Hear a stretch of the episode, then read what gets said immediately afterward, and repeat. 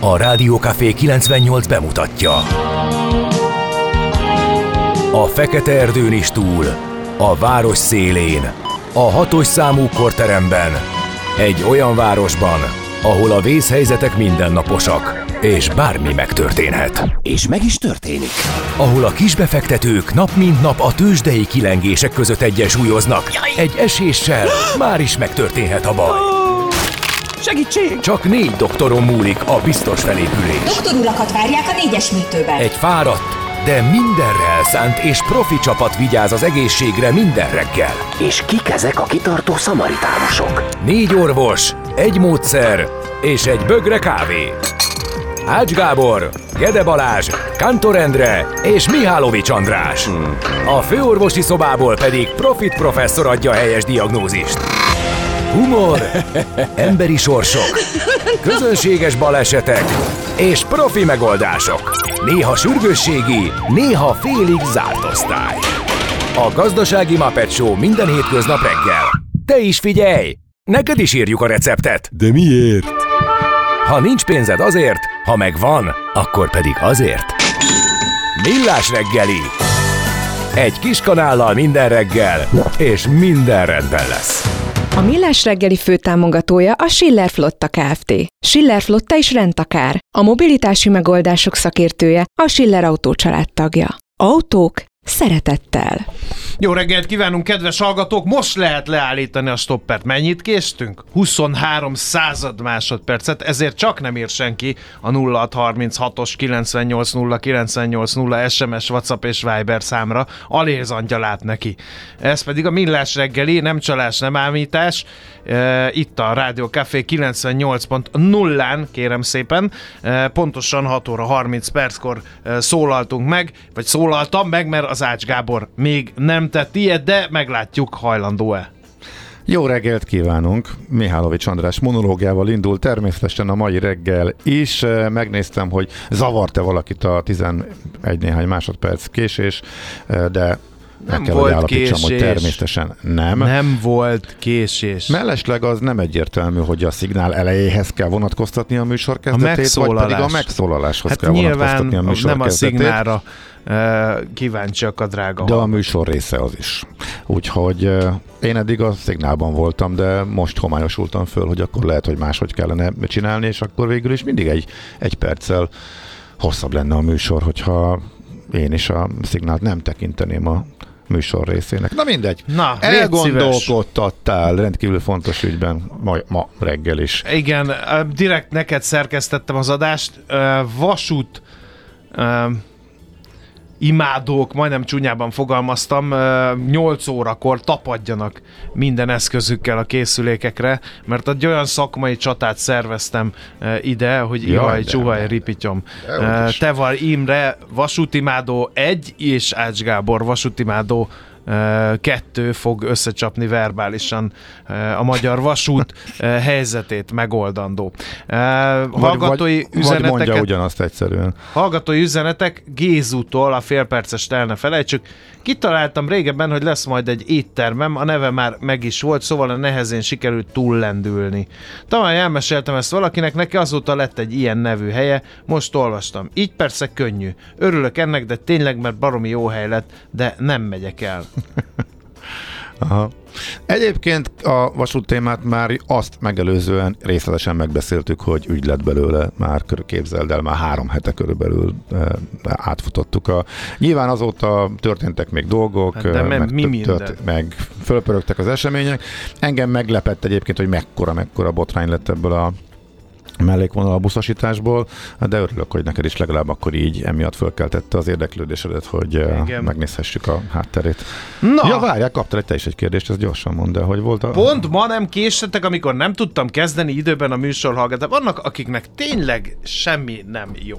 Más hallgató azt írja, hogy ezzel nem kompenzáltuk a hétfői három perces késést, tessék akkor hétfőn korábban kezdeni. Tényleg, tehát eh, én elhiszem, hogy ezen a kora őszi eh, napon, amely egyébként augusztus 4-ére van eh, keresztelve, mindenki ilyen eh, kicsit eh, mord, de hát azért vegyük tekintetbe, hogy optimista péntek van, vagy mi. Maci vadászként szólj hozzá, hogy egy vadász hogy adhat egy 9 éves gyerek kezébe lőfegyvert. A svájci Sehogy. farkas kilövése. Melyiknek nagyobb a büntetési tétele? A gyereknek átadom a fegyveremet, vagy kilövök egy farkast, mert ülhet föl sokakban. Nem hiszem, hogy büntetési tétel lenne az, hogy átadod a gyereknek az ö, a fegyvert, meg ezt elég nehéz bizonyítani. Én Hát nagyon ezért kíváncsi kérdem. lennék, hogy ö, ők ugye ketten mentek vadászni, és azt szokták mondani, ha vadászni mész, akkor egy ember is sok uh-huh. tud lenni időnként, ők ketten mentek. Plusz a gyerek. E, nem, a gyerek és valamelyik vadásztársa az apukájának, Ja, én aha. így olvastam, e, és az apuka adta oda a Ja, értem. gyereknek uh-huh. a, a fegyvert. Na mindegy, um, um, Nem szól hozzá nem, vadászként, Maci. nem, nem, Jó? nem, nem publikus az én véleményemben ebbe az ügybe. Engedtessék meg. Ez a kérdés meg mi itt korán reggel, hogy jó reggel, tisztelt Ács úr. Hát egyrészt honnan tudta 6.08-kor a kedves hallgató, hogy, hogy ennyire beharangoztátok? hogy a- Beharangoztunk, hát de tegnapi nap rólad szólt végül. Tisztelt Ács úr, mivel a kertek alatt közlekedik a vonatpótló busz, intézzen a falu határába egy állomáspótló buszt, így mi is részesei lehetünk az ország nagy Látod, ez ér izé verésének? Mind...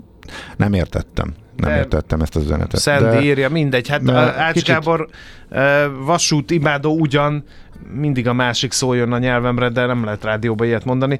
Ö, De hát azért ehhez végrehajtói hatalom nem társul. Ő pusztán csak imádja, ö, akit a mozdony füstje megcsapott azokat is, meg, meg magát a mozdony füstjét is. Ö, De hát ilyen, hogy akkor most hova menjen a vicinális, meg mennyit késen, az nem, ő neki szakvéleménye van erre. Lehet, hogy a erről szóló cikkem kapcsán merült föl a hallgatóban. Na, aha, uh-huh. jó. Na mindegy, Később. Essünk túl azon, mert azt is egyszer elrontottuk a héten a kántorral, képzeld el, hogy elfelejtettük a névnaposokat köszönteni, holott a De domonkosok midről és sikerült annyira dumálni, Dominika. hogy a te kedvenc néhány perced és rovatod az kimaradt.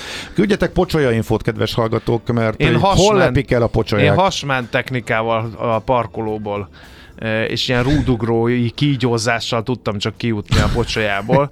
Szerintem, ha ezt a szembelévő legjobb. házban valaki megörökítette home videó formájában, ez nagyot menne a YouTube-on. Én még pont pár hete jártam úgy, hogy nagyon-nagyon sietnem kellett, és egy hely volt, és csak a három méteres pocsolya volt az egyik oldalon, viszont a másik oldalon nem. Úgyhogy hosszú-hosszú évek után először full átmászás a túloldalra, és ott kikúszás, és nem tudtam Nekem az nem megy, azt tudod. módszerrel.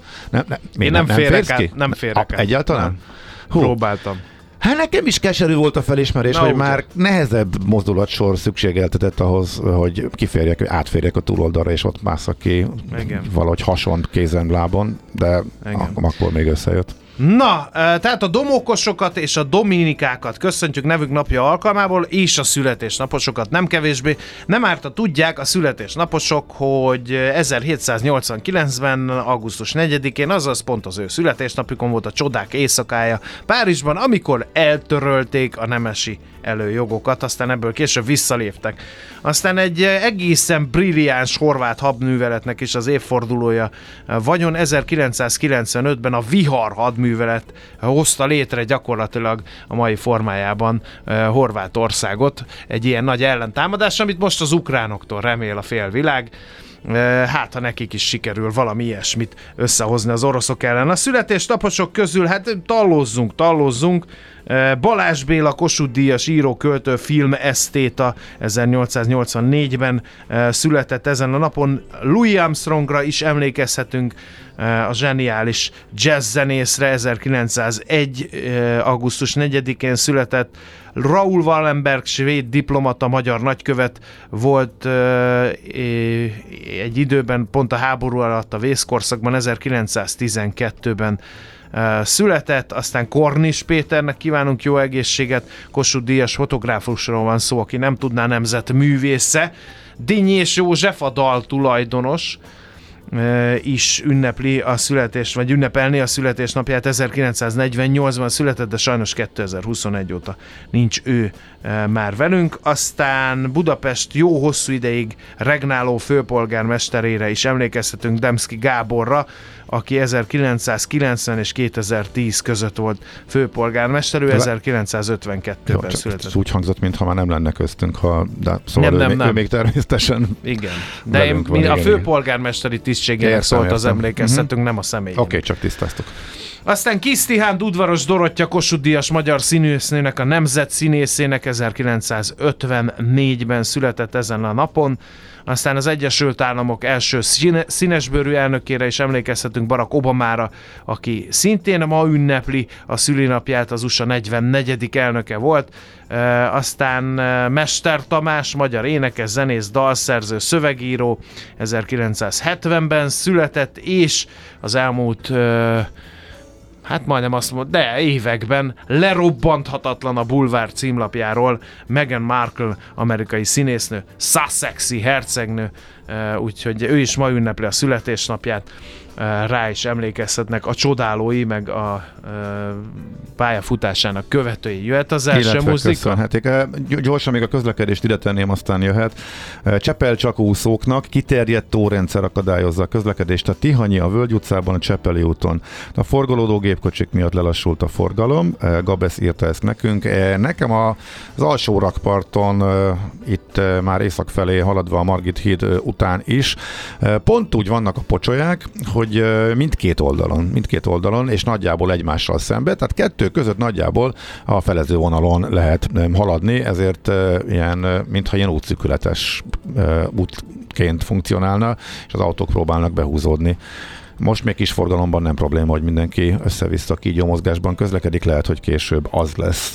A radarok alapján ez most a utolsó góc, amiből most esik az eső, több nincs mögötte, még lehet később, de most azért valószínűbb, hogy nem jön újabb felhőszakadás, vagy újabb nagyobb csapadék, tömb Budapest és környéke irányába a következő órákban, de érdemes azért figyelni. Az biztos, hogy eh, ezek nehezen tudja a víz elvezető rendszer ezt elvezetni, mert hogy elég nagy mennyiség esett több hullámban is az éjszaka, úgyhogy érdemes több időt szánni a mai vezetésre, illetve az eljutásokra, hogyha autóval megyünk, mert több helyen is. Szóval a pocsolya spotting folytatódhat, eh, ha ilyet láttok, akkor kérjük, hogy írjátok meg nekünk, és akkor majd elmondjuk a többi autós is, hogy tudjon róla. Az agy sokkal hajlamosabb elsorvadni a túl kevés használattól, mint elkopni a túl soktól. Millás reggeli. Na, Nézzük a lapszemlét. De előbb ennél jobb dumát sem kaptunk még erre a dalra. Nagyon jó. Zárai Vámosi néni bácsi angolul. Van benne valami, ö, kétségkívül. ö, Mindenféle, de, igen. de abszolút van benne De nagy valami. kedvencünk, sajnos, Igen. ez a, ez a pekhet, pekketek. Azt mondja, hogy népszava címlap bűncselekményre utaló súlyos megállapításokat tettek a Báton terenyei dél-koreai akkumulátor újrahasznosító üzem tavalyi robbanása után kirendelt szakemberek értesült a népszava. A jelentések szerint szinte semmi nem stimmelt az ügyben. A robbanás során, illetve a normál üzemi működés eredményeként képződő magas nehézfém és karbontartalmú por elszennyezte a csarnokot. Például áll az egyik jelentésben. Leírják azt is, hogy még a baleset után több hónappal vett minták között és akadt olyan, amely az emberre veszélyes, toxikus anyag mennyisége három és félszerese volt az egészségügyi határértéknek. Részletek a népszavában. Feladom a labdát Ács Gábornak, Elszállnak a repülőjegyárak, ezt is a lap írja. A légitársaságok, a járatok és utasok számát tekintve a Covid előtti 2019-es teljesítményük 75%-ára tornázták vissza magukat az idére, az áraik viszont már most 40%-kal magasabbak, a jelentős áremelkedés hátterében az emelkedő üzemanyagárak és a munkaerő hiány áll. Ezt a Magyar Utazási Irodák Szövetségének szóvivője állítja, Gabi. Ja, de hát ez múlt idő, tehát ez, te jelen időben mondtad a címet, ez már megtörtént, Hát ezen, ez ezen túl vagyunk. Igen. Elszállnak, vagy el, Elszállnak ez a címe. Ez már megtörtént, de hát erről beszélünk már egy Igen. éve. Tehát a következő időszakra, hogy akkor a frissről is beszéljünk, és aminek hírértéke van, a Reiner kifejezetten pessimista volt. De nem kezdek ebbe bele, majd egy Nem, kicsit, kicsit érintjük a megfelelő, is. megfelelő helyen, igen, mert ez ö, nagyon érdekes, hogy most bepotyogtak nekem is foglalások, mert elérték az árszintjeimet őszre, amik várhatóak. A Reinernek a kommentje az meglepően negatív volt. Meg is csapták az árfolyamot, ez azért iránymutató tud lenni, úgyhogy utas oldalról ez a jó hír. Aztán portfólió, MOL viharfelhők, igen. igen, viharfelhők a MOL felett, MOL gyors jelentés, ma hajnalban jött ki a második negyedéves gyors jelentés, ahogy arra számítani lehet, a számok köszönő viszonyban sincsenek azokkal az eredményekkel, amiket az energiaválság okozta magas olajár környezetben tudott hozni a társaság. Az elmúlt hónapokban több tekintetben is romlottak a fundamentumok, a legfontosabb sorokon verni tudták az elemzői várakozásokat, de az idei első negyedéves értékeknél jóval alacsonyabb számokat produkálva, nem is beszélve a bázis időszak rekord eredményeihez képes látható visszaesésről. Gyakorlatilag arról van szó, hogy néhány kiugró negyedév után normalizálódott a vállalat eredménye, sőt talán aló túloldalára is átlendült a történet. A rekord árbevétel után fizetendő adót elszámolva bőven a hosszú távú átlag alatt teljesített a MOL, ez a portfólió összefoglalója az ügyben. Azt mondja, hogy mm, még a portfólió írt arról, tegnap csak nem tudom mi volt a cikknek a címe, az tök érdekes, hogy miközben kijöttek a KSH hivatalos adatok arról, hogy Elég gyászos a magyar turizmusnak a teljesítmény, és a belföldi turisták száma jelentős mértékben csökkent, és hogy a Balatonon igazán nagy gázon, erről korábban riportok is voltak. A július az sokat javított, mert végre jó idő volt, és sokakat csábított a vízpartra a hőség. Azt viszont nem tudjuk, hogy mennyi költéssel párosul ez, illetve a szálláshelyeknek az igénybevételét, illetően ez mit jelent. Úgyhogy azért majd tök érdekes lesz azért megvárni, és fontos megvárni a, a turizmusról szóló további adatokat, mert lehet, hogy többen vannak a strandokon, de hogy itt most egy-két napra ugranak le az emberek, sokkal olcsóbb szállást foglalnak, egyáltalán a költések hogy alakulnak, mert azért olyan sokat a gazdasági helyzet nem változott a pozitív irányba, ami miatt a nagy visszazuhanás van a belföldi turizmusban, úgyhogy ezek majd amikor érkeznek, akkor lesz érdekes. Minden esetre eh, láthatólag, meg a helyiek elmondása szerint eh, a vendéglátóiparban a mozgók elmondása szerint is azért július sokkal jobb lett, úgyhogy ezért lesz majd izgi a további adatok érkezése ezzel kapcsolatosan, de hát akkor az még az egy hónap, amit erre várni kell. G7.hu a profit és bér kiáramlást támogatja az Orbán kormány migrációs fordulata.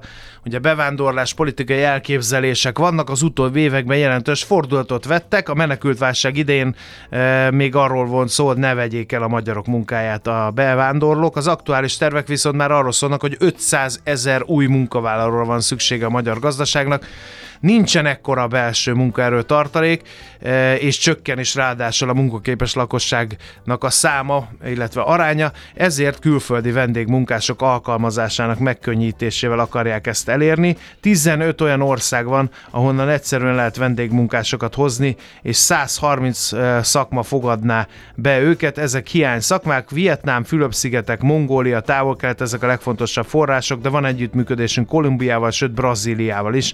Részlet ezt a Comba Sándor foglalkoztatás politikáért felelős államtitkár egy nemrégiben adott interjújában, és hát erről ír a g7.hu, hogy mi a helyzet a régióban, és nálunk mi lehet a helyzet ezen a területen. Én most ezt nem olvasom fel természetesen, olvassátok ti végig a g7.hu hasábjain. Figyelj, én már azért ezen már egy kicsit meglepődöm, pedig én már sokszor úgy gondolom, hogy már kevés dolgon tudok meglepődni. Tehát azt gondoltam, hogy, hogy amikor ez nyilvánvalóvá válik, hogy hovni kell külföldről munkásokat, akkor azért letekerik ezt a migráns ellenes propagandát, amit ugye nyomnak de az, hogy párhuzamosan menjen az, hogy az egyik arc elmondja, hogy enélkül nem megy, és kellenek, és a másik arc meg ugyanúgy nyomja tovább a migráns ellenes domát, meg uniós szinten is megy ez a dolog, hogy egyszerre megy párhuzamosan a totál ellentétje ugyanannak a dolognak, ez azért nem semmi. Ja. Nehéz és, ezzel és, a helyzetelemzéssel és, és, és, és, és, hogy van, és hogy van néhány millió ember, akinek ez abszolút nem okoz problémát, hogy, hogy, ja. mi, hogy mind a kettőt elhiszi. Sőt, néha ugyanaz az ember mondja a totális ellentétjét ez, ez ügyben, hogyha mondjuk éppen máshol beszél. Igen. Ez, azért, ja. azért, azért ez elképesztő. Na menjünk, nézzük meg a tőzsdéket. Ott is volt mit kamillázni. Hol zárt? Hol nyit? Mi a sztori? Mit mutat a csárt? Piacok, árfolyamok, forgalom a világ vezető parketjein és Budapesten. A rovat támogatója a hazai tőzsde gyorsan növekvő nemzetközi informatikai szolgáltatója, a Gloster Info kommunikációs nyerté. No, hát akkor Budapesttel kezdjük, stílszerűen fél százalék fölötti pluszt hozott össze a Bux. Nem volt jó a nemzetközi angulat, úgyhogy ez igazán megsüvegelendő teljesítmény. A vezető papírok mindegyike jól, vagy a háromnegyed része jól teljesített, egynegyed része esett. A MOL ö, esett egyedül 8, majdnem 9 százalékot. Szerintem ott már a befektetők sejtettek valamit a ma reggeli nem túl fényes gyors jelentésből. 2780 forinton zárt az oraj részén, de az OTP megtáltosodott, és úgy átvitte a 13 ezer forintos ellenállást, mint a SIC 13 130 forinton zárt a bankpapír, ez 1,6 os plusz. A Richter 0,4%-ot erősödött 8930 forintig, és a Magyar Telekom apró lépésekkel, de kitartóan menetel fölfelé 0,7%-os pluszt hozott össze, össze, és már 427 forintnál járnak a papírok. Az Autó Wallisról is jött egy hír, még pedig arról majd beszélünk a Budapest rovatban, eh, de ott is elég nagy volt a forgalom, és a papír ment is fölfelé szépen, majdnem 5,5%-ot egészen 103 forintig. Az x kategóriára pillantván, hát ott meg a Gloucesterről szórtak a hírek, velük volt tele a sajtó, lezárták az eddigi legnagyobb akvizíciójukat a Gloucesternél, meg is pörgették a papírt, 3,4%-kal honorálta a piac ezt a jó hírt. Aztán az Oxotecnél volt még némi kereskedési forgalom, ott majdnem 7,7%-os volt a mínusz. Mi volt külföldön, Gabikám?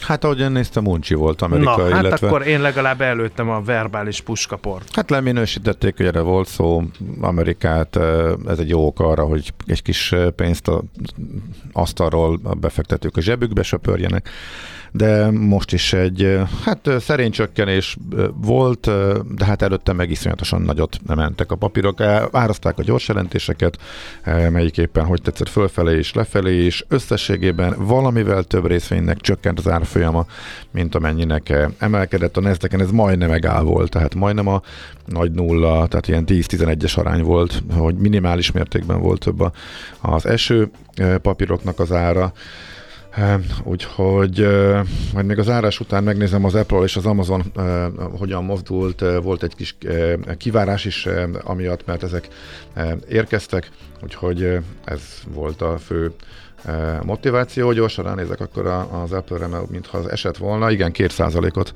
eh, esett az Apple a gyors jelentést láttán az árás utáni kereskedésben. Az Amazon jelentését viszont eh, kitörő lelkesedéssel üdvözölték a befektetők. Eh, Hú, 8 lett a vége, akkor az még szebb, 8%-os eh, emelkedés. Ami azt jelenti, hogy az Amazon az eddigi szép kis csúcsáról tudott elrugaszkodni. Abszolút éves csúcson volt eddig is, Más kérdés, hogy a történelmitől, amelyet um, 21 tájékán ért el, még elmarad, de most már közelebb jutott hozzá, tehát az eddigi éves csúcsról majdnem 9%-kal tudott ugrani, azért ez nem semmi. Tőzsdei helyzetkép hangzott el a Millás reggeliben. A rovat támogatója a hazai tőzsde gyorsan növekvő nemzetközi informatikai szolgáltatója, a Gloster Info kommunikációs nyerté. Így néz ki egy Rick Astley mámorban uh, szocializálódott hírolvasó, mint Szoller Anni. Miért? Milyen volt? Tegnap volt, vagy volt. mikor? Nem volt? voltál? De Akkor mi ez a kialvatlanság? Nem tudom, nem mozog a szemgolyóm, ezt állapítottam Segítsek? meg. nem csúszik, vagy én nem tudom. Szeg... Pedig azt hittem, hogy Hát Nem. az, az, oda, de Nem. úgy volt, nem úgy nem, volt. majd, ma. de az csak külső behatással kezelhető, az, azt lehet, hogy nem kéne. Gumicsimmá van? Az, az, az. Van? Előkészítettem, így Nagyon van. helyes. Milyen színű? Félve Fekete. kérdezem. Na azért. Fekete. Rutinos csalódtam vagyok. volna, óriásit csalódtam volna, hogyha ne, a rózsaszín, citromsárga, pöttyös, vagy Hát pedig az a menő. A fekete nem, nem menő. nem az a menő. Légy szíves, ne falazzál az őzek kicsi szarvasból újabb tüskét a lelkembe, mert a gumicsizma az vagy zöld, abba vadászni megyünk, meg gazdálkodunk a rézangyalát, vagy fekete, mert abba meg dolgozunk a kertbe. Ennyike. Igen. Nincs itt citrom, De sárga, van, egy pillangós. harmadik, de van a fesztivál gumicsizma. Nincs az ilyen. egy teljesen különálló. Az, ez egy, az egy olyan csökkevény, amit le kell nyírni a magyar társadalom nak a perifériájáról is. És végre Na, egyszer használható nem csak Angliában, meg a francia Heavy Metal Fesztiválon, amiről a sajtóban most komoly képriportok Hát én jelentek nem, meg. Nem tudom, mi lesz ma este, de, De jól néz ki szépek a biztos. kilátások. ki lesz? Ha nem a Rick. Ö, Ja, neked mindegy. Mindegy, Ez az. mindegy. Ez az. Reméljük a híreket nem ugyanezen elvek mentén szerkesztett. el, Ne, ne, ne, ne, ne, ne, 48 másodperc. Elmondom, 20 másodperc alatt. Azt te nem tudsz egy 20 másodpercet. írországi fesztiválon. Igen. Azért mentünk oda, mert elképesztő zenei felhozatal volt, és egy csomó zenekar csak ott játszott igazából, nem, Európa bácsi jöttek, akik érdekeltek minket, és az utolsó napon már föltűnt, hogy a, azok az ír gyerekek, akik totál részek voltak végig, hogy mindig ott láttuk őket. Mik, miket néztetek meg? És mondták, hogy semmit, mit érdekel minket, ez az egyetlen bulink egész évben, kijövünk, a végén fölgyújtjuk a, fölgyújtjuk a sátortábort, aztán hol érdekel minket, hogy kik ugye, kornyikálnak ott benn. Ez egy letaglózó élmény volt. Úgyhogy akkor én is csalódást okoztam, jó? nem, te azért szerintem be fogsz menni, és fogsz zenét is hallgatni. Én Igen, úgy érzem, csak, igen. csak erről ez jutott eszembe. Egy jó body surfing Kántor Endre kíséretében. Na, hallgassuk meg akkor a híreket. A mai világban könnyen félrevezetnek a csoda doktorok és a hihetetlen megoldások. Az eredmény? Hája pocim marad, a fej még mindig tar, a profit meg az ablakban. De már is segítenek a legjobb orvosok. Doktor megelégedés, doktor higgadság, doktor vidámság és doktor nyugalom. Doktor úr, ennek össze-visszaver a GDP-je, a pulcosa meg egy csökkenő gyertya. Két végéről égette. Ezt visszakalapáljuk, és olyan hozamgörbénk lesz, amilyet még dr. Alonso Mózdi sem látott. Millás reggeli. A gazdasági Muppet Show. Figyelem! Fogyasztása függőséget okoz. A Millás reggeli főtámogatója a Schiller Flotta Kft. Schiller Flotta is rendtakár. A mobilitási megoldások szakértője a Schiller Autó tagja. Autók szeretettel. Jó reggelt kívánunk, kedves hallgatóközönség, 7 óra 9 perc van. Folytatódik a Millás reggeli műsor folyama a Rádió Café 98.0-án Ács Gáborral, És Mihálovics Andrással.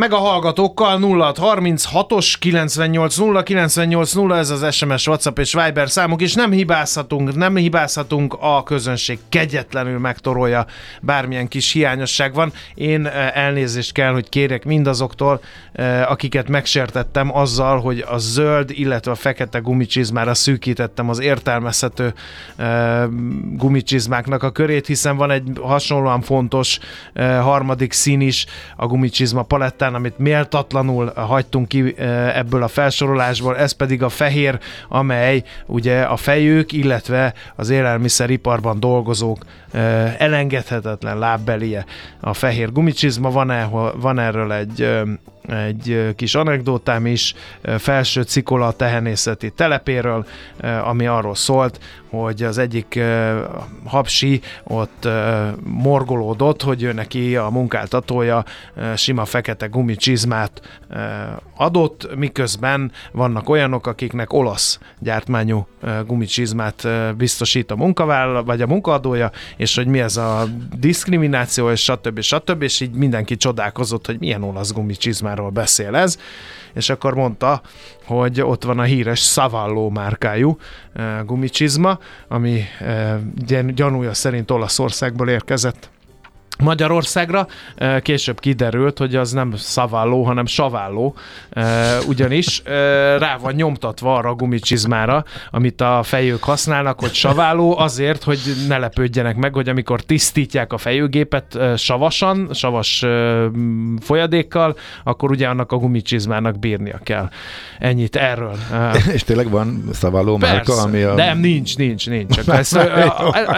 Elolvast, hogy a Savalló, és azt hitte, hogy ez egy olasz márkájú gumicsizma. Na, azóta én így hívom a tehenész gumicsizmát, hogy uh, Savalló.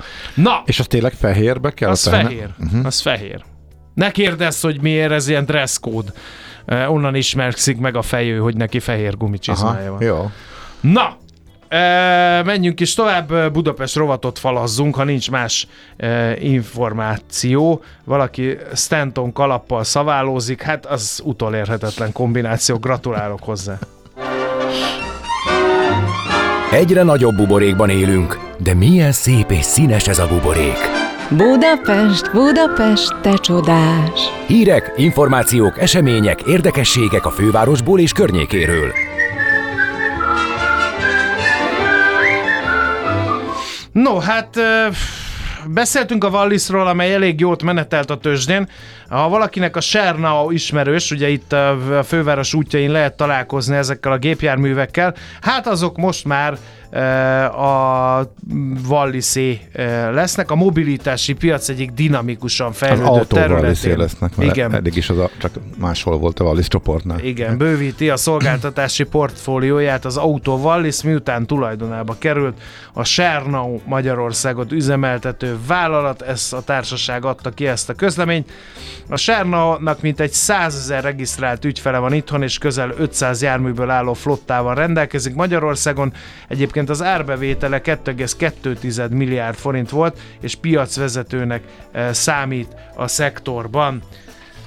Aztán eh, mi van még itt? Eh, Ja, a vezérigazgató úrnak a nyilatkozatát azért még idézném. Jelentős szinergiákat várnak a tranzakcióktól, mind az üzemeltetés, mind pedig a kereszt értékesítési lehetőségek terén és eddig is jelentős mobilitási szolgáltatók voltak a régióban, de ezzel az akvizícióval a teljes spektrumot leszeretnék fedni, eddig a rövid távoltó kölcsönzés, tartós bélet, illetve a flotta szolgáltatások kiegészülnek az autó megosztással, valamint e, fontos lépés a környezettudatos szolgáltatások bővítésének irányába is ez az akvizíció. Aztán egy másik Igen, hír, csak bocs, hogy többször is beszéltünk arról, hogy az Autovallis nagyon gyorsan bővül, és a árfolyam ezt nem nagyon követi. Most tegnap ismét kiment, hát fél éves csúcson januárban volt utoljára 100 forint fölött. Ugye érdekes lesz majd innen nézni, hogy ez ismét egy kísérlet az emelkedésre, vagy pedig tényleg elindul most már majd valami. Aztán a heves zivatarok miatt több járaton is fennakadás észlelhető Budapesten, akik ma akarnak eljutni a munkahelyükre, készüljenek erre.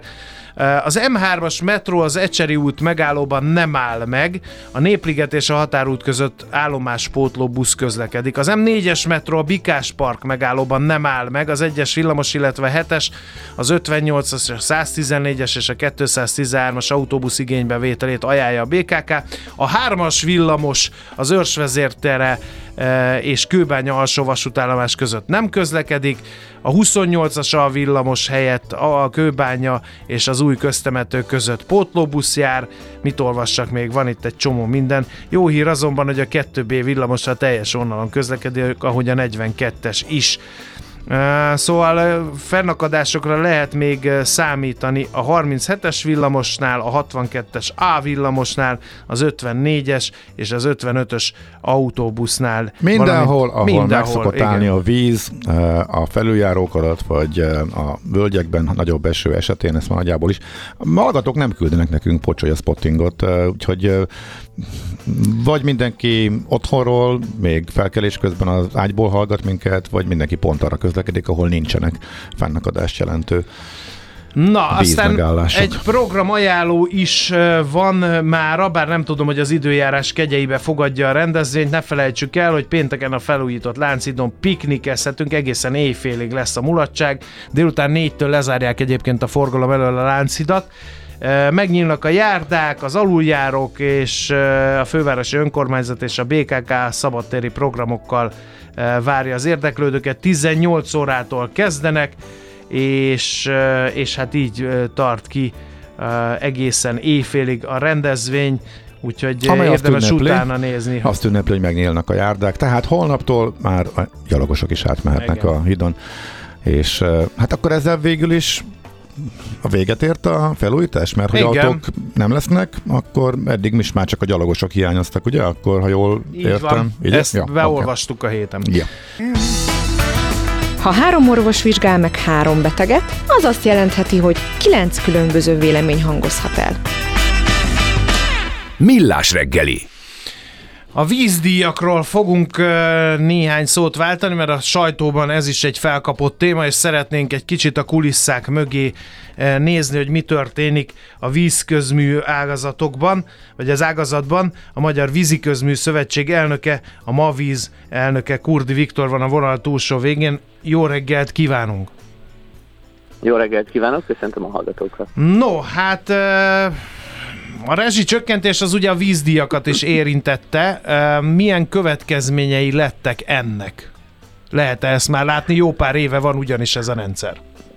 De azt gondolom, hogy lehet látni, és az utóbbi időben főleg az energiaválság hatására lett ez egyre láthatóbb ez a probléma. Mégpedig a legfőbb oka az, hogy a szolgáltatás biztosításának indokolt költségei, azok nem jelennek meg abban a fedezetben, nem jelennek meg abban az árbevételben, ami a vízi közmű cégeknél landol. Tehát évről évre azzal szembesültek a szolgáltató cégek, ugye 2013 óta csökkentek a díjak 10%-kal, hogy ebben a tíz esztendőben, hogy egyre kevesebb jut azokra a feladatokra, azokra a munkákra, amelyek a szolgáltatás biztonságát és magas színvonalát garantálni tudták volna. Uh-huh. Um, egy kicsit áthallást érzek itt a naperőművekkel kapcsolatos anomáliára, hogy ott is ugye rezsicsökkentés volt az áram árába, ezért aztán nem jutott uh, pénz hálózatfejlesztésre, és ezért aztán a megnövekvő napelem kapacitás nem tudja kezelni a rendszer, vagy legalábbis ezt állították. Itt mennyire nagy a baj? Ilyen utolsó pillanatban szólunk, vagy azért még van, eldöcög a rendszer egy darabig, mert hát azért infláció van, csökkenő bérek vannak, egyre nőnek a lakosság terhei, most még a vízdíjat is rárakják az emberekre, hát ez politikailag nem biztos, hogy egy jó üzenet. Hm. Amiben biztosak lehetünk, hogy van az országban több mint 20 ezer olyan ember, aki a víziközmű szolgáltatásban dolgozik, és az ő elhivatottságuk, az ő hivatástudatuk biztosítja azt, hogy azt gondolom az ország minden pontján lesz víz, és mindent meg a vízművesek, hogy ez működjön. Hogy sok-e vagy kevés a, a rendszer leromlott állapota, arra az egyik megfelelő szám az, hogy mennyi a hálózati veszteség ma Magyarországon. A hálózati veszteségből azt látjuk, hogy egy köbméter vagy ezer liter vízet, hogyha bepumpálunk a hálózatba, abból bizony 200-250 liter víz elfolyik a talajba. Tehát ezt hívjuk 20-25 os hálózati veszteségnek. Az soknak tűnik. Hát mindenkinek a fantáziájára bízom, hogy ez most sok vagy kevés. Én is az mellett vagyok, hogy ez sok, és ezen változtatni kell, mert egy nagyon fontos és értékes természeti kincsünk az ivóvíz, azon kívül a, a létfenntartáshoz nélkülözhetetlen elem, az ipar, az intézmények működéséhez nélkülözhetetlen elem. Na és hogy a víz ára, vagy víz értéke hogyan is viszonyul, és hogy ez sok vagy kevés, erre pedig egy másik példát tudok mondani. Ugye a vízművek most átlagosan Magyarországon 250 forintért 1000 liter vizet tudnak eljuttatni a háztartásokba. Ez az 1000 liter víz, ez egy tonna. Most el lehet képzelni, hogy 250 forint, ami egy fél gombóc fagyinak az ára, azért egy tonnányi víz felkerül mondjuk egy tizedik emeleti lakásba is, hogyha, hogyha szükséges. Tehát látható, hogy olyan dimenziókról és olyan értékekről beszélünk, amelyek ma már ebben a szituációs uh-huh. környezetben, vagy ebben a mindennapi életben, hát nem éppen acélos költségek. Igen. És hogyha megnézzük, a tervezők hogyan számolnak, a tervezők úgy szoktak számolni, hogy egy ember napi vízigénye az 100 liter. Ebbe benne van az, hogy tisztálkodik, iszik, mosogat, mos, zuhanyzik, stb. WC-t leöblít, tehát látható az, hogy 1000 liter vízből a 10 napi vízigénye egy embernek is. Most 1000 liter víznek az átlagos ára ma Magyarországon 250 forint, vagyis egy napra ebből egy emberre 25 forint jut. Tehát látható, hogy ez a 25 forintos költség egy mindennapi költségeink mellett, ez tényleg ekkora tétel. Hát igen, igen, ráadásul egy olyan erőforrásról van szó, ami, amiből a jövő, az előrejelzések szerint egyre kevesebb van a jövőben, és nem ártana vele takarékoskodni. Hát, hogyha ilyen keveset kell fizetni a vízért, akkor az ember hajlamos kicsit nagyvonalúbban bánni ezzel a fogyatkozóban lévő erőforrással. Teszem én hozzá. Egy nagyon fontos kérdés, ugye az agglomerációt érintő kérdésre van szó. Az, hogy időnként vízkorlátozásokat rendelnek el itt-ott, amott, az, az is összefügg a vízi közművek állapotával? Vagy az egy egészen más tészta? Azt gondolom, hogy ez is összefügghet, mert ez úgy működik, hogy a népesség, ahogy vándorol itt az országba, vagy ahogy a Covid járvány ideje alatt és után egyre inkább megnőtt az agglomerációba költözők száma, sajnos a víziközműhálózatok kapacitását nem lehetett, nem tudták hozzáigazítani források hiányában a víziközmű szolgáltatók ezekhez a változásokhoz. Tehát míg a vízkincs rendelkezésre áll vízbázisok területén jól állunk, és kellő tartalékokkal rendelkezünk, ez nem mondható el a hálózati kapacitásokról, és így fordulhat elő, hogy az agglomeráció néhány pontján bizony a vízellátórendszer teljesítő képességének a határát meghaladó vízigények uh-huh. vannak, főként asszályos időszakban, főként a nagy kánikulák harmadik, negyedik, ötödik napjától kezdődően. Igen. Még egy érdekes kérdés boncolgassunk, mielőtt a jövő kilátásaira rátérnénk, ez pedig a számlázás rendszere. Hát én több helyen volt már szerencsém lakni, a vízdíj számla az pont azok közé tartozik, amelyeket nehezen dekódol egy átlag ember, mert ahány ház annyi vízdíj, van-e alapdíj, nincs alapdíj, mi van benne, mi nincs benne, szóval egy elég nehezen áttekinthető és bonyolult rendszerről van szó így első Hát meg egyáltalán hát iszonyatosan nagy különbségek vannak a vízdíjakban a települések között. Így van, így van, mind, mindkettő igaz. 2000 11-ig az önkormányzatok hatáskörébe tartozott az, hogy a vízdíjakat megállapítsák az adott településen. Ennek az lett az eredménye, hogy a magyarországi több mint 3000 településen létrejött több mint 4000 féle vízdíj. Ez azért van így, mert van lakossági vízdíj, vállalkozók számára vízdíj, intézményi vízdíj. Van, ahol van alapdíj, tehát ilyen havi alapdíj, van, ahol nincs. Ez a havi alapdíj is nagyon érdekes, ez ugye nem más, mint az, hogy bármikor megengedhetem magamnak otthon a csapot és ennek a havi költsége sok esetben 100-200, legfeljebb 250 forint per hó az, hogy a vízművek biztosítja nekem a megfelelő nyomású és megfelelő minőségű vizet a fogyasztói ingatlanon belül a csapnál. Tehát látható ennek a költsége is, hogy mennyire elenyésző a mindennapok kiadásai miatt. Na most ezen kívül vannak még olyan problémák is, hogy vannak társasházak, ahol a vízművek nem a mellékmérőre számláznak, mert mondjuk nincsen minden vízvételezési pont mérősítve, vagy nincs mindenütt hiteles vízmérő, és ezért van, hogy egy több lakásos társaságnál csak a főmérőre számláz a vízmű, és a lakóknak a dolga, vagy a közös képviseletnek a dolga ennek a szétosztása.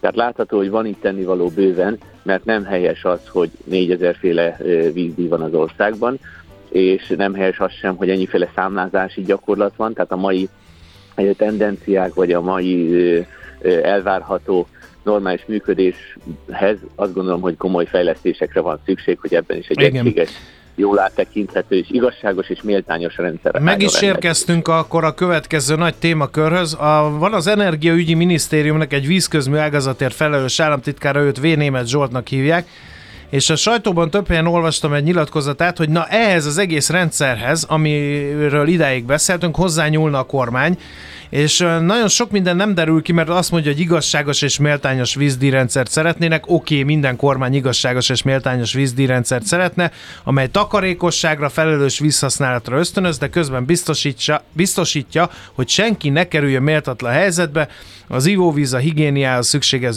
víz biztosított legyen, a nagycsaládosok vízigényét is képes legyen kezelni a rendszer, akik pedig nagyobb felhasználók, azok fizessenek az átlagfogyasztás felett magasabb díjat. Na hát, ez a matek feladat, de hogy lehet ezt megoldani? Hát nem kis kihívás, ebben egyetértek. Én úgy gondolom, hogy úgy a Magyar Energetikai és Közműszabályozási Hivatalban, valamint az Energiaügyi Minisztériumban is komoly szakemberek dolgoznak azon, hogy megtalálják azt a köztes állapotot, amely megfelelő lehet ezen igények kielégítésére. Én azt gondolom személy szerint, hogy logikus lépés lenne itt is az áram és a gáz szektorban már bevezetett átlagfogyasztás feletti, átlagfogyasztás alatti díjaknak a, a különbségtétele. Valamint azt is gondolom, hogy az alapdíjak esetében valahogy közelíteni kellene a valós költségek, a valós értékhez azt, hogy egy hónapban mennyit kell fizetni azért, hogy a rendelkezésre álljon a vízszolgáltatás, vagy rendelkezésre álljon a szennyvízcsatorna szolgáltatás. Tehát ne az legyen, hogy időkorlátok közé szorítjuk, hogy mikor lehet igénybe venni ezeket a szolgáltatásokat, hanem megfelelő díjazás mellett a vízművek tudják ezt biztosítani, és ne menjen a matek azon, hogy most van víz a településen, vagy nincs víz éppen a mhm. településen. Tehát van ebbe szerintem lehetőség, meg lehetnek, be, be lehet építeni azokat a székeket, ellensúlyokat, amely miatt majd méltányos és igazságosnak fogjuk érezni az új díjrendszert. Azt gondolom, hogy rá kell irányítani a vízre, mint értékre a figyelmet, mint természeti erőforrásra, mert ez nem csak a mi vízünkről szól, hanem ez az unokáink vízéről és vízkészleteiről is szól. Uh-huh. És ahhoz, hogy ezeket a dolgokat megvédjük, ehhez bizony forrásokra pénzre van szükség. Uh-huh. Bocsánat, akkor ez most a szakmának a javaslata, hogyha jól értem, ugye? Csak azért kérdezem, mert minden, én készséggel elhiszem, és tudjuk, hogy mindenhol kiváló szakemberek dolgoznak, de hogyha a döntések az alapján működnek, hogy rezsi csökkentés, van egy politikai termék, és mindent alárendelünk ennek, akkor aztán dolgozhatnak szakemberek az elmúlt Igen. x évben azért. Igen, Ezt csak láttuk, közben tehát... azt látom, hogy, hogy ugye az államosítottak egy csomó víziközművet, és ezek, e, ezeknek egyre több támogatásra van szükségük, miközben az állam forrás hiányos, tehát gyanítom, hogy ez ösztönzi ezeket a változtatási lépéseket. Én is azt gondolom, hogy egyre több ember számára lesz nyilvánvaló az, hogy a szolgáltatás akkor lesz biztonságos és akkor lesz magas színvonalú, hogyha arra a fedezet rendelkezésre áll. És mivel látjuk, hogy az ország nem dúskál most anyagi javakban, látjuk, hogy a külső hatások is például az energiavilágpiaciára hogyan hat a vízművekre.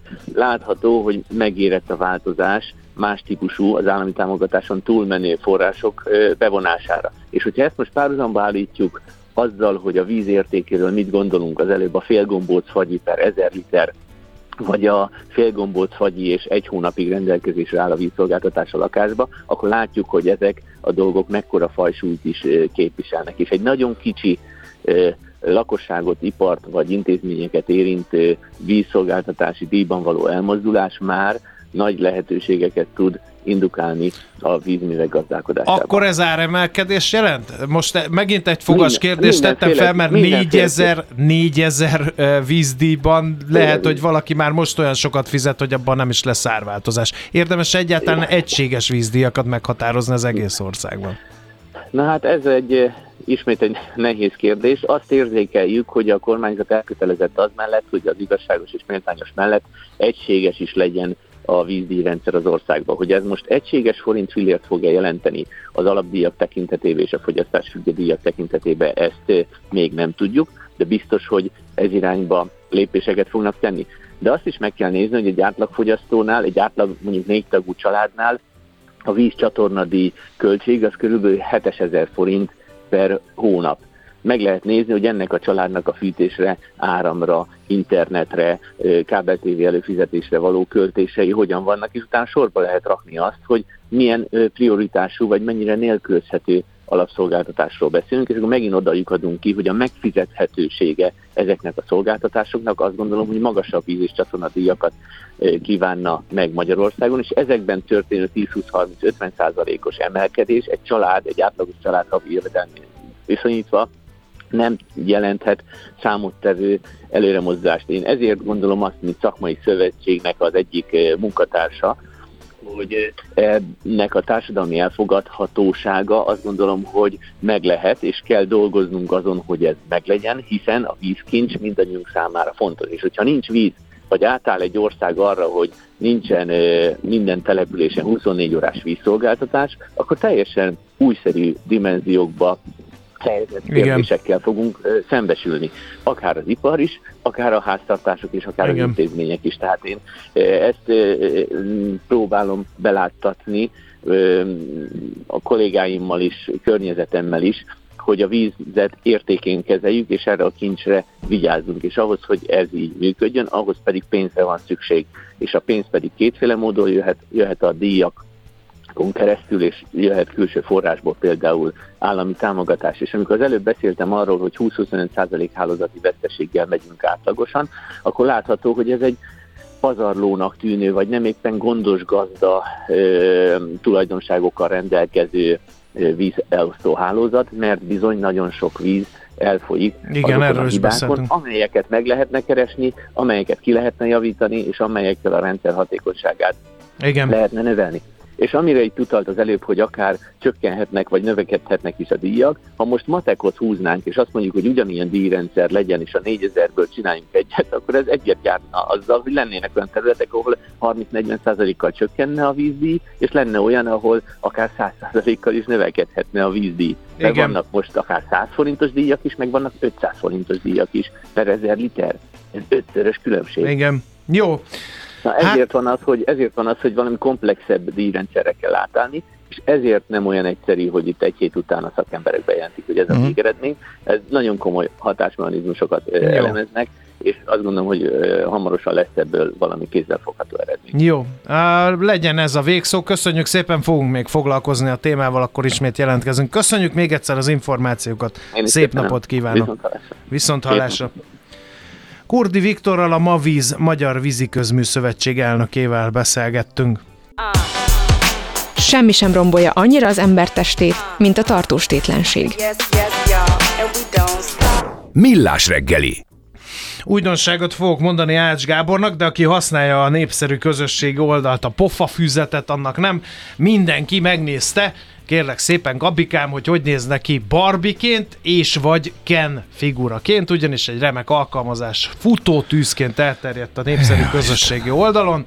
Nagyon vicces. De jó, hogy kihagytam. Eh, De eh, mi nem vagyunk eh, nyugodtak itt kettecskén, mert hogy már hogy te nyugodt vagy, mert te kihagytad, de Forgács Marian és én nem vagyunk nyugodtak, ő a Be Social alapítója és ügyvezetője. Szervusz, jó reggelt! Jó reggelt, sziasztok! Ez a, ez a hatalmas nagy sóhaj, ami kiszakadt, hogy Igen. jó, hogy ezt kihagytam, ezt szerintem így sokunk nem értem. Igen, köszönjük is az interjút akkor ezek után, mert elmondtuk, hogy mi, ami a lényeg ebben az egészben. Na de félre a tréfát, engem, engem etikus hackerként aggaszt ez a jelenség, téged meg, meg social media szakértőként. Miről van szó egyébként? Gyorsan lebbentsük fel a kulisszatitkokat. Hát, őszintén engem nem az zavar, hogy mindenki kíváncsi arra, hogy hogy néz neki Barbiként vagy Kenként, tehát ez szíve joga, hanem az, hogy nem tanulunk a hibáinkból, tehát hogy ezek újra és újra ismétlődnek ezek a minták, és ez az, ami, ami igazán bosszantó. Tehát, hogy nevetünk azon, hogy hosszú évekkel ezelőtt kíváncsiak voltunk arra, hogy mi az indián nevünk, és ezzel szemeteltük tele az ismerőseink falát az általad említett pufa könyvön. Aztán utána kíváncsiak voltunk arra, hogy akkor milyenek lennénk, hogyha egy festmény készülne rólunk, milyenek lennénk, hogyha az ellenkező neműnek születtünk volna, vagy az AI készítene rólunk ilyen szuperhősös képet, ami nagyon jó, ugye a kíváncsiságunkat használja ki, de azok, akik elkészítik ezeket az alkalmazásokat, nem feltétlenül csak olyan célral készítik, hogy szórakoztassanak minket, hanem súlyos következménye is, le, következménye is lehetnek, mondjuk begyűjtik olyan adatainkat, amiket mi nem biztos, hogy szívesen odaadnánk. Bizony. Tehát nem látom másként, hogy hogy lennék Barbie, hogyha nem adom oda nem tudom, összes fotómat, vagy a fizetési előzményeimet. Igen, mert hogy ti utána néztetek ennek, hogy uh, inkonkréto ez a kis alkalmazás, mihez kér hozzáférést, akkor mondjuk el, hogy mit, Na, hát ha ez riasztólag fog hatni. Hát itt konkrétan, amire mi felhívtuk a figyelmet, ez két alkalmazás, mert hogy kettő Ja, hogy terjed. kettő Ö, van. A hallgatók, hogyha igen, ami ilyen nagyobb figyelmet kapott, a, a hallgatóknak, hogyha el kellene magyarázni, az egyik az olyan, mint hogyha egy ilyen plecsni lenne egy képen egy ilyen gyönyörűséges rózsaszín barbis tudom, kör, vagy milyen, milyen plecsni ez Igen. leginkább. És abban van benne, hogy akkor én, én ilyen Barbie lennék, vagy bármi, amit fel, fel szeretnénk tölteni, akár a kutyánk, macskán képét is. A másik pedig, ami konkrétan átalakítja, és egy ilyen kis figurát készít belőle, és az arcvonások egyébként szerintem egész jól felismerhetőek, és a nagyobb gond ez utóbbival van. Ott például a Barbinak a, a neve, tehát a márkanév sincs jól re, leírva, van benne uh, extra betű, tehát hogy és ott van az oldal alján, hogy ez, ez nem tartozik a, a forgalmazó céghez, a filmgyártó céghez, senkihez. Ez csak egy poén, de használt nyugodtan. Tehát szerintem ilyen nincsen már sajnos 2023-ban, hogy csak poénkodunk, és ennek nincsen hátsó ártó szándéka, mert látszik, hát ti is látjátok, hogy tele van vele a hírfolyamunk, és mindenki ezt nézi meg, Mindenki. hogy- Van, aki már előre mentegetőzik, hogy, hogy ő nem akarta kipróbálni, de mivel mindenki kipróbálta, nem bírt magával, tessék, akkor közkívánatra ő is kenné maszkírozza magát. Én ilyennel ta- találkoztam. Csak hogy mi köze egy ilyen alkalmazásnak például a kameránkhoz, a fizetési Igen. előzményeinkhez, Igen. a. GPS Hát ez- helyelőzményeinkhez, hogy hol jártunk eh, az elmúlt Igen. időszakban. Regisztrációs Arról adatokat beszélve, kell. Igen. igen. meg, kell adni, meg kell adni az e-mail címünket, hogyha szeretnénk megkapni ezt a kép- képet, és akkor már ezeket össze lehet szépen fésülni, ezeket az adatokat, és felhasználni. Nem akarok tippeket adni, hogy mi mindenre, de hogy én mindenkinek azt tanácsolnám, hogy egy picit így higgadjon le, higgye, hogy nagyon jól néz neki Barbiként is, Kenként is, kapná érte a lájkokat, elmondanák azt az ismerősök, hogy mennyire jó, és hogy nem gondolta volna, hogy így néz ki, és aztán mehetünk tovább, és megint odaadtuk a hozzáférést olyan adatokhoz, meg olyan dolgokhoz az interneten, nem feltétlenül jó embereknek, akiknek nem kellett volna. Tehát, hogy kicsit legyünk meggondoltabbak és megfontoltabbak. Ámen. Én alanyi jogon hiába rakom ki a gladiátoros képeimet, ami az nem kap annyi lájkot, mint hogyha Barbie-bá maszkíroznám magam, lefogadom, úgyhogy ez is egy ilyen riasztó történés. Nagyon Kérlek, szépen... nem mondd, hogy ma délután te is megcsinálod. Nem, nem, nem, Isten ments, Isten ments, nem, nem. Nem, de ha mégis, akkor keressél fel, és felszólítás nélkül vágjál pofon, jó? Hogy kihozzanodja. mindenképpen, jó. mindenképpen. Köszönjük szépen, Marianna, figyelmeztetést. Örülök, hogy beszéltünk. Szép hétvégét Szép hétvégét, szervusz. Forgács Mariannal hívtuk fel a figyelmet, hogy nem aszkírozzuk magunkat a pofa füzetben Barbival, mert annak káros következményei lehetnek, aztán meg lesünk, mint béka hantalat. Forgács Marianna bízsosal alapítója, ügyvezetője egyébként. Hát én ezt Te kihagytad. Ki és ki is fogom, nem probléma. Ellenben kíváncsinak kíváncsi vagyok. A Mihálovics Kent e-mailben csatolmányként, ha Semmiképp. teljesen vírusmentes, azért, azért csak küld át nekem. Mi a pénteki konklúzió a hét legfontosabb eseményeinek és adatainak tükrében? Zárjuk a pozikat és pihenjünk rá a hétvégére? Milyen események hatnak a piacra a hétfői nyitásban? Devizák, részvények, tőke és árupiacok. Heti események és jövő heti felkészülés. Értékpercek, a Millás reggeli Treasury robata következik. A Millás reggeli Treasury rovatában pedig Sági Pál, az OTP Global Markets senior üzletkötője. Szerbusz, jó reggelt kívánunk! Sziasztok, jó reggelt! Hát figyelj, könnyű dolgod van, amikor így vissza kell pillantani a mögöttünk lévő hét legfontosabb makro eseményeimre, mert az amerikai leminősítés meg a forint gyengülés kínálkozik itt fel. Légy szíves, meséld el, hogy mi történt, meg mit lehet ezekből levonni, mert az ágy szabadságon volt, és fogalma sincs semmiről. Nos, valóban izgalmas volt a hét. Ugye azt lehetett tudni, hogy nagyon sok adat fog napvilágot látni ezen a héten, de ezek közül igazából, ami piacmozgató volt, legalábbis a forint szempontjából, meg úgy általánosságban is, azok, azok közül az amerikai munkaerőpiaci adatot emelném ki, az ADP adatot, ami meglepően erős volt, és ez azt követően érkezett be ez az adat, hogy már a múlt héten egy, egy meglepően jó GDP adatot is láthattunk. Mindezek hatására pedig a dollár erősödött az euróval, és egyébként más devizákkal szemben is, tehát az úgynevezett dollárindex, ami egy kosár, az is közel egy százalékot tudott menni három nap alatt, és azt is láthattuk, hogy ugye érkezett egy leminősítés az USA-ra, a Fitch részéről. 2011-ben volt utoljára ilyen, hogy egy hitelminősítő leminősítse az USA adósságát. Ez igazából a, a dollár árfolyamán kevésbé látszott meg, tehát ott nem okozott mozgást, viszont a kötvényhozamokban okozott turbulenciát, és az amerikai 10 éves például 4% fölé tudott ralizni, és ez igencsak megbolygatta a devizapiacokat úgy általánosságban is, tehát maga a az amerikai kamatemelésekkel kapcsolatos várakozások is változtak ugye az erős adatok hatására, az ADP adat volt ugye ezek közül az egyik, illetve a Fitch minősítés miatt pedig, pedig ugye a kockázatvállalási hajlandóság csökkent le a piacon általánosságban, és ezt a tőzsdéken is láthattuk,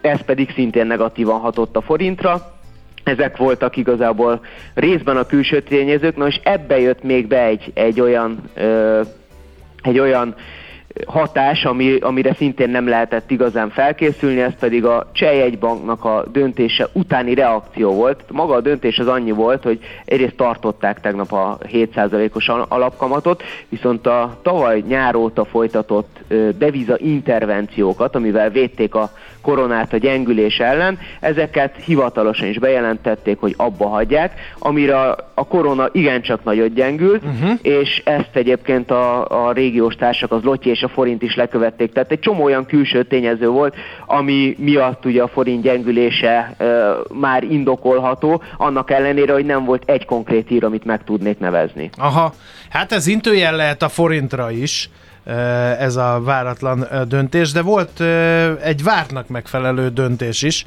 ezt meg a Bank of England lépte meg. Annak milyen devizapiaci hatása volt?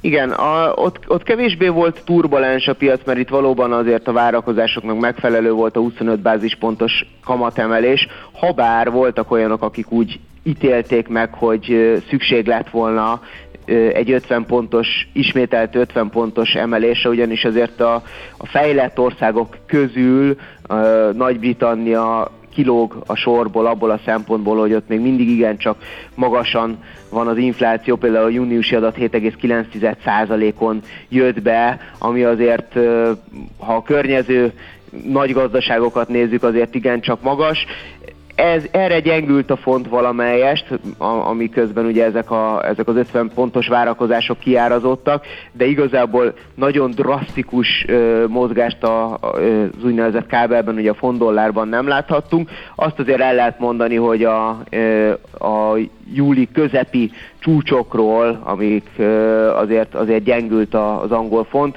de, de azt uh-huh. gondolom, hogy ebben semmi olyan extrém nem volt.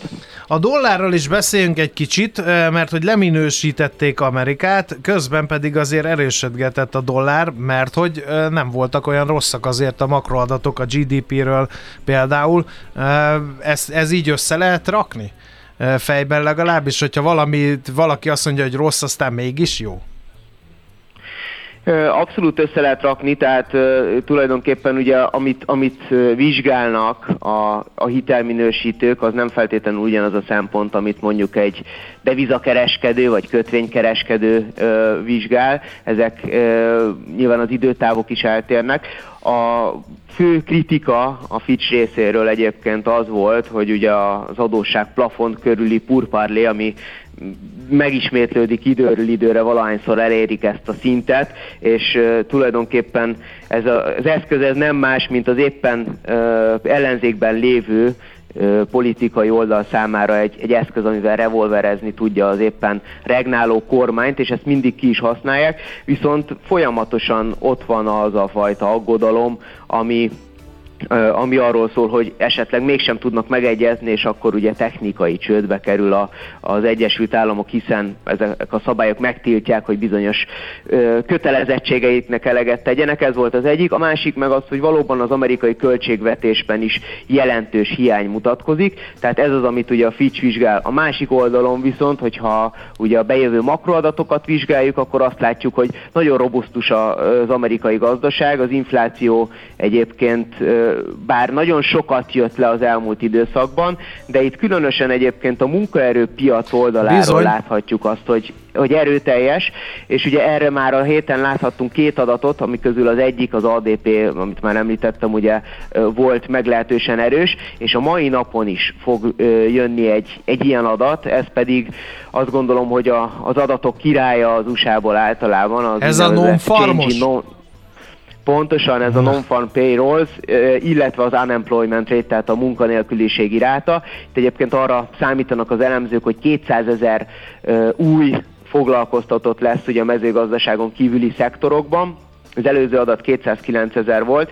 Itt azt lehet elmondani, hogy ha ha a várakozásokat itt is meghaladó adat, vagy jelentősen meghaladó adatot látunk, akkor az, az akár tovább erősítheti a dollárt, minden devizával szemben, és akkor ez nyilván tovább gyűrűzhet ugye akár a forintra, meg a régiós társakra is negatívan, viszont hogyha jelentősen elmaradna az adat a várakozásokhoz képest, akkor az sok dollárbullnak okozna csalódást, és, és akkor az ugye egy ellentkező irányú mozgást uh, indítana. Itt egyébként nem csak ezt az egy adatot kell figyelni, hanem van még legalább két komponens. Az egyik az a munkanélküliségi ráta, itt 3,6%-on várják ezt a mutatót stagnálni, hát ez egy rendkívül magas foglalkoztatottság továbbra is, tehát ez is mutatja, hogy nagyon egészséges egyébként a, a tengeren túli gazdaság, illetve még egy nagyon fontos adat van, ez pedig a, az órabéreknek az alakulása. Uh-huh. Nyilván, hogyha itt egyébként egy nagyon enyhe csökkenést már várnak, 4-4-ről 4-2-re, de hogyha ez is makasnak mutatkozik ez a mutató, akkor bizony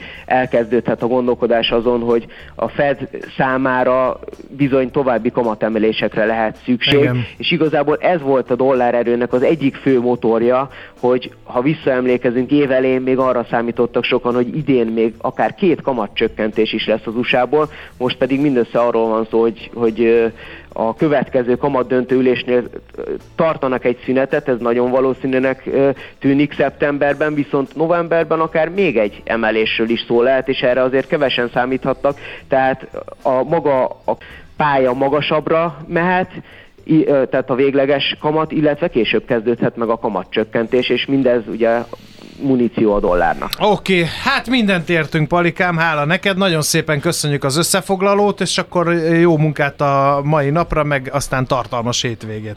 Köszönjük szépen! Köszönöm szépen! Szép Szerbusz, minden jó! Sziasztok! Sági Pállal beszélgettünk, az OTP Global Market Senior üzletkötője ő. A hét legfontosabb eseményei és jövő heti felkészülés. Értékpercek. A Millás reggeli Treasury rovata hangzott el. Nincs idő a gól örömre, csak arra, hogy beharangozzam, hogy eh, egy kávé csodákra képes, ugyanis Szoller Andit, mint a kicserélték volna egy kávé fogyasztás után, úgyhogy ennek az ismeret anyagnak a tükrében hallgassuk a híreit szeretettel.